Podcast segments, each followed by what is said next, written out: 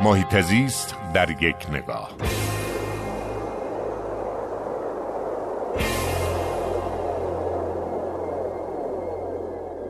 اخیرا یک اتفاق دلخراش در محیط زیست ما رخ داد و این هم شهادت سه محیطبان ما بود. در منطقه حفاظت شده گنو در هرمزگان و همچنین پارک ملی بمو و با شهادت این سه محیطبان که در طول 48 ساعت اتفاق افتاد تعداد شهدای محیط زیستی ما به 119 نفر در سازمان محیط زیست رسید که اگر 15 جنگلبان رو هم بهش اضافه کنیم وقت می‌بینیم که در واقع تعداد شهدا به 134 نفر رسیده.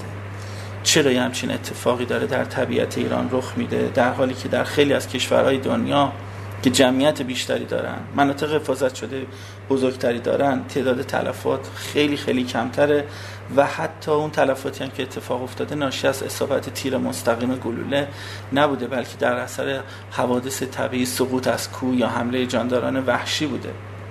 من فکر می‌کنم همه باید تو این مسئله خودشون رو مسئول بدونن حتی ورزشکاران. ما باید ببینیم که چه اتفاقی افتاده که سلحشوران حفظ پایداری اکولوژیکی در سرزمین با یه همچین تهدید جدی روبرو شدن.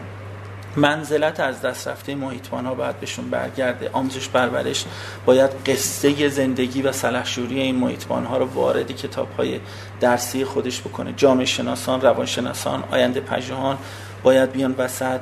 که ریشه های این خشونت رو ما بررسی کنیم. ما باید بریم به سمت معرفی گزینه های جایگزین معیشتی برای جامعه محلی.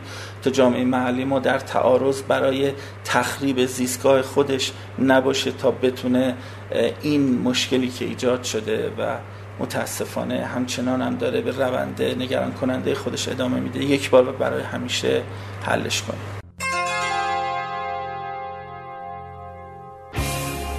هر جا حال محیط زیست خوب است حال مردم خوب است.